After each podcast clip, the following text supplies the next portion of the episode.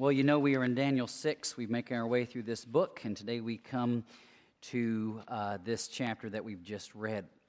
I told my wife this week the only thing harder than preaching a passage that nobody knows is preaching a passage that everybody knows. And Daniel 6 is one of the most famous stories in the entire Bible. You as a church know it very well, and I can prove that you as a church know it very well. And it sort of brings up apparently a sensitive uh, theological issue. A few Sundays ago, I was repeatedly rebuked for misquoting Veggie Tales. Nobody challenged me on the convoluted genealogy of Belshazzar, but mess up Larry the Cucumber, and uh, apparently that's the end of it. If you remember, in the, when we were in Daniel 3, we talked about the fiery furnace, and I, I quoted the song from Veggie Tales, Oh No, What You Gonna Do? The king. Okay. It's been 20 years since I've seen Veggie Tales, and I was going off my memory, which was flawed, so forgive me. I did. You were right. I quoted that wrong. That was Rack Shack and Benny. Uh, that was not, uh, that's that story, not the one that we're looking at uh, here today. So I did get that that quote wrong. It wasn't from Daniel 3. But I stand by the illustration. and that's because these two stories are supposed to go together. Last week we saw that chapter 4 and 5 were two different kings and two different outcomes. Chapters 3 and 6 are also complementary stories. If you think back about the fiery furnace and you think about the lion's den, they are both stories of testing. They are both stories of courage. They are both stories about life and death. And they are both stories about whether or not God's people will respond with faith in the midst of their trials. They're both stories that challenge us on, as to whether or not we actually believe the message of Daniel that God is in control. As we open Daniel 6, we see again a, a similar story unfold to Daniel 3. God's people find themselves trapped. They're trapped by a law, trapped by their enemies, and they're trapped by circumstances that seem beyond their control. And no doubt many of us have moments like that in our workplaces, maybe quietly in our own hearts, that we feel like we're, we're not sure what to do and what, how we should respond when we feel like we're between a rock and a hard place. And Daniel 6 is a message for all of us. This chapter opens, of course, with the new regime in town. We've seen this man Darius or Darius that shows up. If you notice, the last verse in the chapter mentions Darius and Cyrus. Those are probably not two different people, probably two names for the same man. But this man has come in and wiped out the Babylonians, and his, his first job is to set up a, a new cabinet. So he appoints these areas and sets men over them, these satraps, and over them sets commissioners. Basically, there's managers, and then there's like regional managers. And Daniel is one of those men. And Daniel does his job so well. He does his job with such excellence. Daniel serves with such integrity that Darius wants to make him the manager over everybody. And that's because Daniel possessed, it says in verse 3, an extraordinary spirit. He distinguished himself. New kingdom, new king, new surroundings, new people, new policies, all of those things were new, and yet here we find the same old Daniel faithful, dependable, gracious, kind. He's working in another ungodly government, and yet he remains a godly example. And, brothers and sisters, he was not just an example to the Persians, he truly is an example to us. There are some Christians who feel trapped by their work culture. You, you are surrounded by people and things that maybe you don't like or agree with, and, and the temptation can be to go along with that. Some see that other people cut corners or take a longer lunch break or pad their pockets or, or adjust the books or change the numbers, and they say, Well, everybody else is doing it. I can do it. But that wasn't Daniel. Daniel was a man of absolute integrity in this situation. Brothers and sisters, your coworkers don't need to see your Christian t shirt or Christian bumper sticker as much as they need to see your Christian attitude and your Christian witness. And it's very simple to follow the example of Daniel meet deadlines, follow the dress code, park where you're supposed to, Say thank you to those that work alongside of you. Respect the janitors and custodians. Speak well of your boss. That's how Daniel operated. He, he was in this filthy environment, and yet he remained clean and pure and distinct. Years ago, I read the autobiography of Truett Cathy, founder of Chick-fil-A, and he mentioned a verse that changed his mindset forever. Colossians 3:23. Whatever you do, do your work heartily as for the Lord and not unto men. And Truett Cathy said, After I read that verse, I decided that I was going to make every chicken sandwich as if the next customer was the Lord. I was going to wipe down every table as if the next person to sit there was the Lord. That is an extraordinary spirit. And that's the spirit that Daniel shows us, and that's the spirit every one of us should have in our workplaces. It is part of both our duty and our witness. Now, if you do that kind of thing, everybody's not going to like it. And that's what happens to Daniel. Th- these coworkers see that he's prospering and doing well, and they get jealous, it seems, so they conspire against him. They pull all of his personnel files, they comb through all of his emails, they look at all of his text messages, and they're trying to find something to pin on this guy. And guess what? There's not a single smudge of dirt. Daniel is impeccable. And so, if they can't make it professional, they make it personal. They say in verse 5, we'll, we'll accuse him with something in regards to his God. See, they knew that Daniel was, was from the exiles of Judah. They knew that Daniel represented Yahweh, that he had a reputation as, of bearing the name of the Lord in his work and in the way that he lived. And they knew that they could find him guilty of this. He wasn't a secret disciple, he was not a closet believer. Daniel was bold in the way that he lived, and it was intentional. And so they set a trap. They go to the king and they, they speak to the king about creating this injunction, this temporary law. Remember, Persia's just taken over Babylon, and the empire is very eclectic. Lots of peoples, lots of religions, lots of languages. And so this was probably posed as a way of consolidating power. It was a convenient way for Darius to unify all the different people. For just a short time, we'll have what one commentator called Darius Appreciation Month. Everybody's got to appreciate the king, and that kind of pulls us together and unifies us like a holiday might do for us. And for 30 days, he got to be a God king.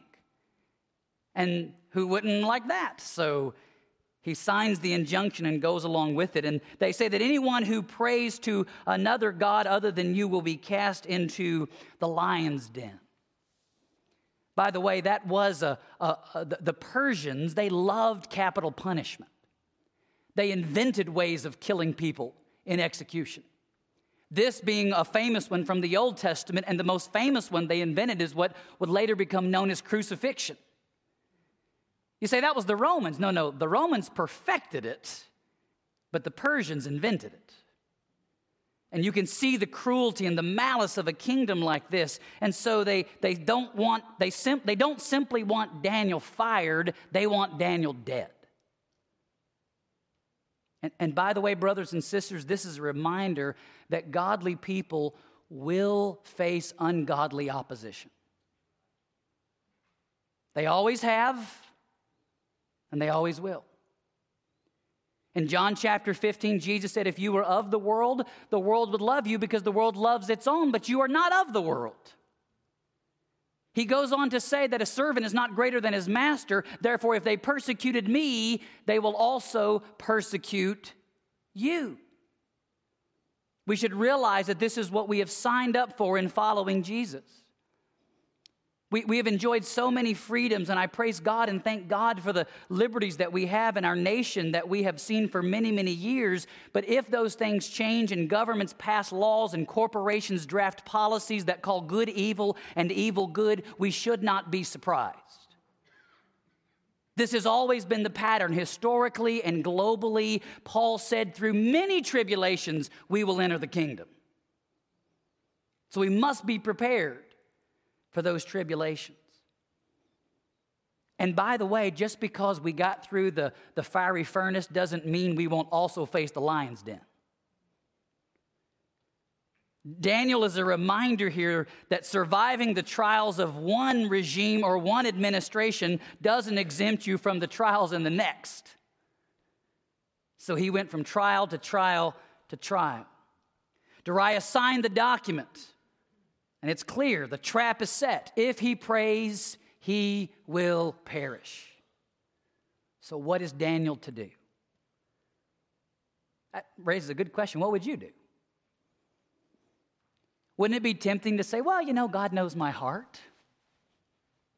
God knows what I've done.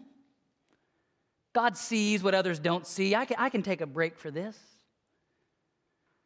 But verse 10 is quite clear. It says, Now when Daniel knew that the document was signed, Daniel knew this was a setup.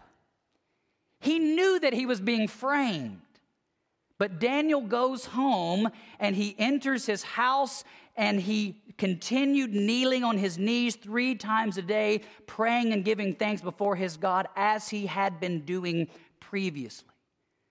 Why does Daniel do that? Because Daniel knows that God comes first. God comes first. If you were here when we studied 1 Peter recently, you know we talked about this that the scripture says that the default mode of the church is to obey government. 1 Peter 2, Romans 13 teach us that. That is the default setting of God's people.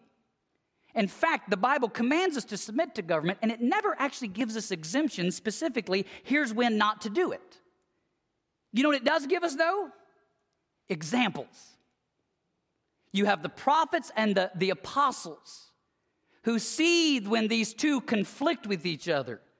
And so in Daniel and the apostles, we see that there is a time and a place to disobey the governing authority. When is that? It's when the law of the land flat out contradicts the law of God. And when that is the case, we obey God rather than men. Paul obeyed God rather than men.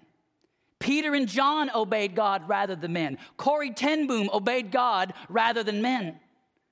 There comes a point at which we say, as Daniel does, we will respect the governing authorities and we will even serve them, but we will not worship them. And Daniel goes and he prays. By the way, if you remember Daniel 3, I, I, argued that this was a challenge to the first two commandments you shall not have another God, and uh, you shall not bow to a graven image. Remember that?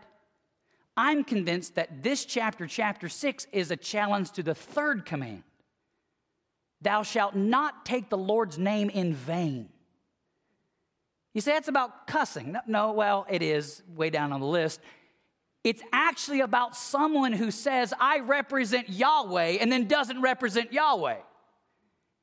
And Daniel has a reputation as someone who represents Yahweh. He has worn the name of the Lord for 90 years. He has lived and conducted himself that way. And now that the trap is set and now that the crosshairs are on him, will he wear the name of the Lord in vain? Or will he actually follow through in trusting the Lord? And Daniel, of course, he does. He goes and he prays and kneels before God. You know, when I was a kid, I used to hear this story and read it, and in my mind, the most scary part of this story was the lion's den. In my mind, I thought about the, I imagined bones scattered about on the rocky floor and blood stains on the walls and, you know, hungry lions prowling about and sort of roar, roaring and grumbling as they do in their razor sharp claws. And then this week, as I read this text, I came to realize that the scariest place in Daniel 6 is not the lion's den, it was Daniel's rooftop. That was the valley of decision. That was the moment of faith. Th- that was the time for him to, to, to, to cast the die and to say, Lord, I'm all in. This was Daniel's way of saying, I have decided to follow Yahweh, no turning back. When Daniel walked up on that rooftop and opened his windows to heaven and peered towards Jerusalem in, in, a way of, of showing his faith in the promises of God to restore his people, when Daniel walked up and then knelt down on his knees, he was not just committing himself to pray, he was committing himself to die. He knew what was coming. He was willing to die for the living God. And part of the reason he was willing to do this is because Daniel had filled his life with the kind of holy habit that made obedience second nature. Do we have that? Do we have the kind of holy habits? Paul says, discipline yourself for the purpose of godliness. You don't just wake up one day and be godly like Daniel. It comes through the disciplined effort of getting down three times a day and, and, and humbling himself and adoring God and doing this regular day after day after day after day. And having done that, he was in a knee jerk position that when the law was passed, there was no question. We will do what is right when it's illegal because we do what is right when it's legal. And Daniel had committed himself. Brothers and sisters, don't lose this instruction. Build into your life right now the disciplines and the habits that will put you on a path so that when the moment comes, you don't have to think twice. Daniel had. The men spy on him, and of course, they report back to Darius, as you know, what had happened.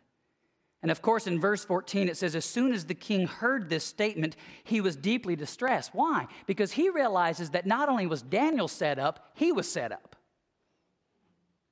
He now realizes they trapped him. He likes Daniel. He wants to promote Daniel. In fact, he goes out of his way to try to prevent this from happening. It says in verse 14 that he set his mind to delivering Daniel, and even until sunset. There was a Persian law that said capital punishment had to be carried out the same day by sundown. So if it was signed in the morning and Daniel was caught praying at noon, he had until the evening to find a loophole but he couldn't find one. And not only was Daniel a law abiding man, but, but Cyrus or Darius was also a law abiding man. And so in verse 16, it says, Then the king gave orders, and Daniel was brought in and cast into the lion's den. By the way, do you see the, the irony just oozing out of verse 14? Darius over here is flattered into thinking that he is some God and he can't even change his own laws. Do not put your trust in princes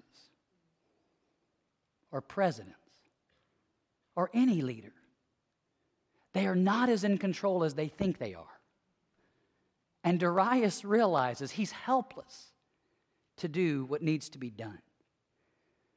And so Daniel is thrown into the lion's den. By the way, he's, he's probably pushing 90 years of age at this point. And Daniel realizes this is what he signed up for. Obeying God landed Daniel in serious trouble. Do you realize that might be true for you too? I know this sounds far fetched, but we we're blessed as a church, and we have young men and young women in our church who are studying, who are in global studies, and who are considering going abroad, especially. Young people, listen to me closely. Obeying God might put you in harm's way. That is the absolute truth. And you might be absolutely in the center of God's will and put in that situation. Obeying God got Daniel in trouble, it got Paul in trouble, and obeying God got the Lord Jesus in trouble. Why would we think any different?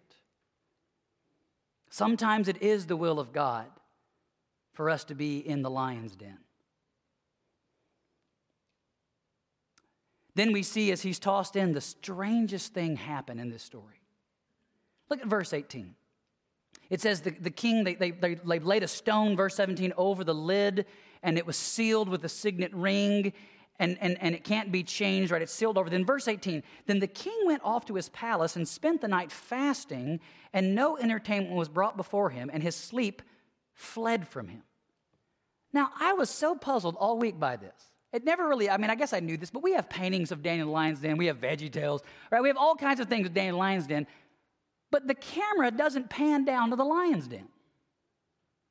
The camera, if you will, stays focused. The story stays focused on Darius. We go back to the palace with him. And the guy is an absolute wreck.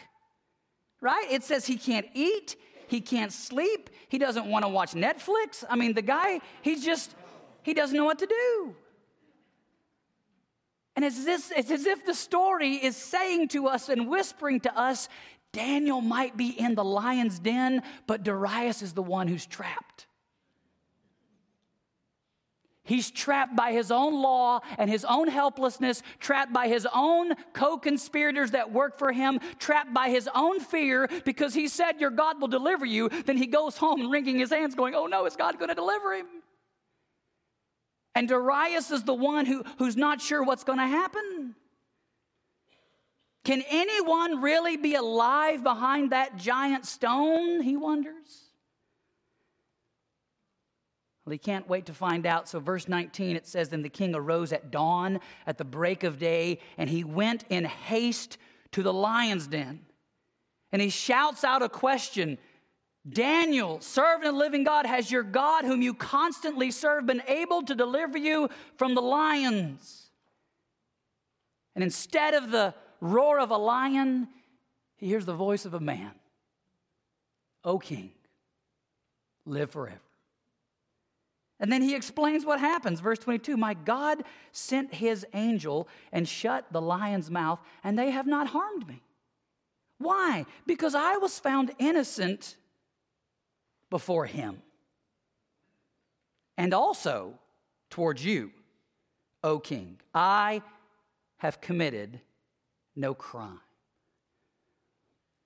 You know, we call this story Daniel in the lion's den, but I think if you had asked him, he would call this the angel in the lion's den. Wasn't that his experience? By the way, if, if Daniel believed in angels, brothers and sisters, we should too. We, we talk about spiritual warfare and people get all worked up going, Don't you know that the devil has an army? Yeah, but don't you know God has a bigger one? You say, every time I turn around, I got this trouble or this problem or that issue or this. Listen, you might have a thousand troubles, but God has 10,000 angels. And He can dispatch them at any moment. Hebrews chapter 1, verse 14 says, Are angels not ministering spirits sent out by God to serve those who will inherit salvation? He is the Lord of hosts. And Daniel experienced that. Upon hearing that he was safe, the king is thrilled and he brought him out. They inspected him and found no injury on him, of course. And it says at the end of verse 23 no injury whatsoever was found on him because he had trusted in his God. And then he gave orders. Notice they, they brought these men, verse 24, that accused Daniel. They cast them, their children, and their wives into the lion's den. Which, by the way, that proves the lions were not full. Right? They did not eat Daniel because God said it's not dinner time. But when these men were cast in, the divine dinner bell rang and they had at it and they destroyed them. Notice pulverizing their bones. They don't even reach the bottom of the den until they are destroyed. By the way, it's a great reminder for us. If you are trapped by your enemies, if you are on the other side of challenges and difficulties, brothers, listen to me.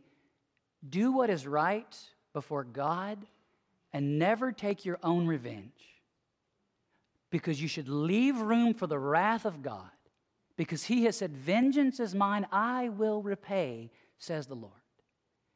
If there needs to be others cast in the den, God can do it. If judgment needs to come on their heads, He can do it. It is not our place to do that.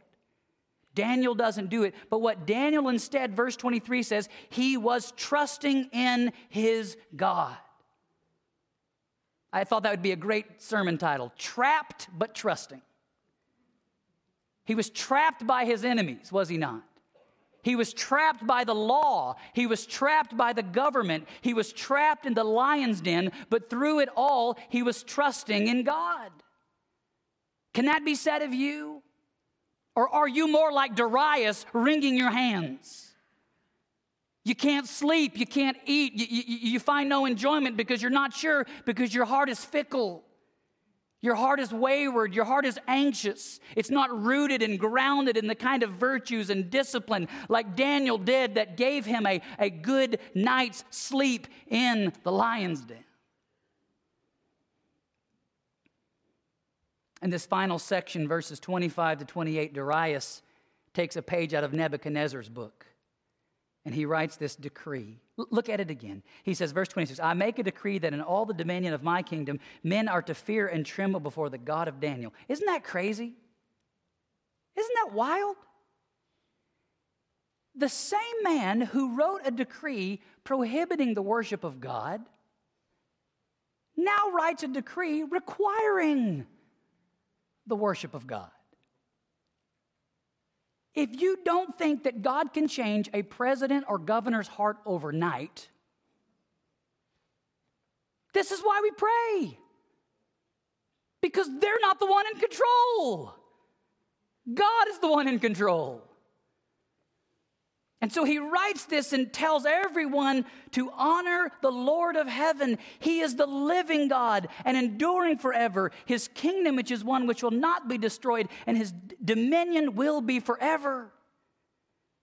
This man comes and realizes that, that, that Daniel lives because God lives.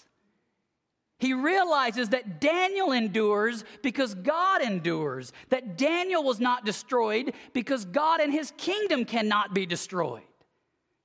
This is not a story about Daniel, it is a story about our God and how trustworthy he is and how worthy he is of our trust and our faith, even in the trials of life. The Dariuses of this world may do their best to trap us, and the, the, the, enemies around us may do their best. Listen to me, our coworkers may be against us, and our government at times may be against us, our laws may be against us, our circumstances may be against us. But, brothers and sisters, if God be for us, who can really be against us?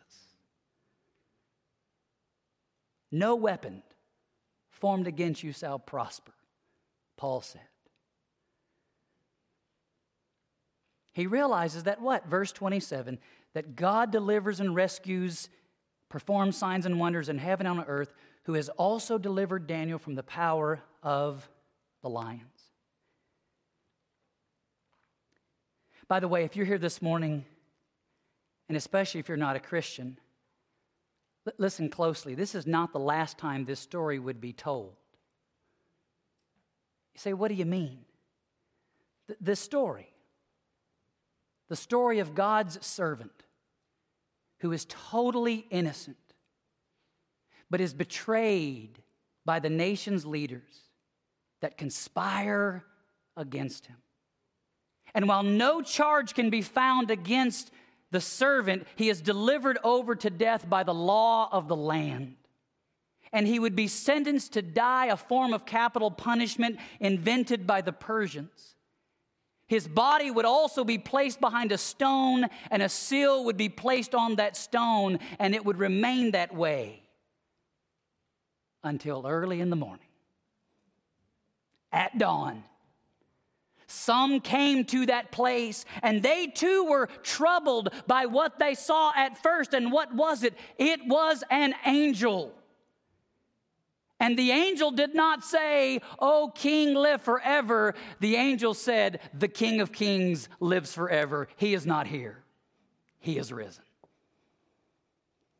My friends, our God did not abandon Daniel in the pit. He did not abandon his son in the grave, and he will not abandon you in your trials and when you're trapped. He is the God that rescues, He is the God that delivers, He is the God that saves. Trust Him today. Let's pray. Father, we thank you for the word of Daniel chapter 6. And Lord, while it may be a, a passage and a story we've read many times, Lord, we need afresh and anew the sense of urgency from these words. God, it is so easy to lose sight of the fact that you are the God that delivers, who rescues and saves. And Lord, that is a reminder we are people who need deliverance. We need to be rescued. Lord, we need to be saved. And so we look to you today. Lord, it seems that all around us, our enemies would prosper, both seen and unseen. But we thank you that we are more than conquerors through him that loved us. And so we look to him in faith. Lord, forgive us for wringing our hands in faithlessness and worry like Darius.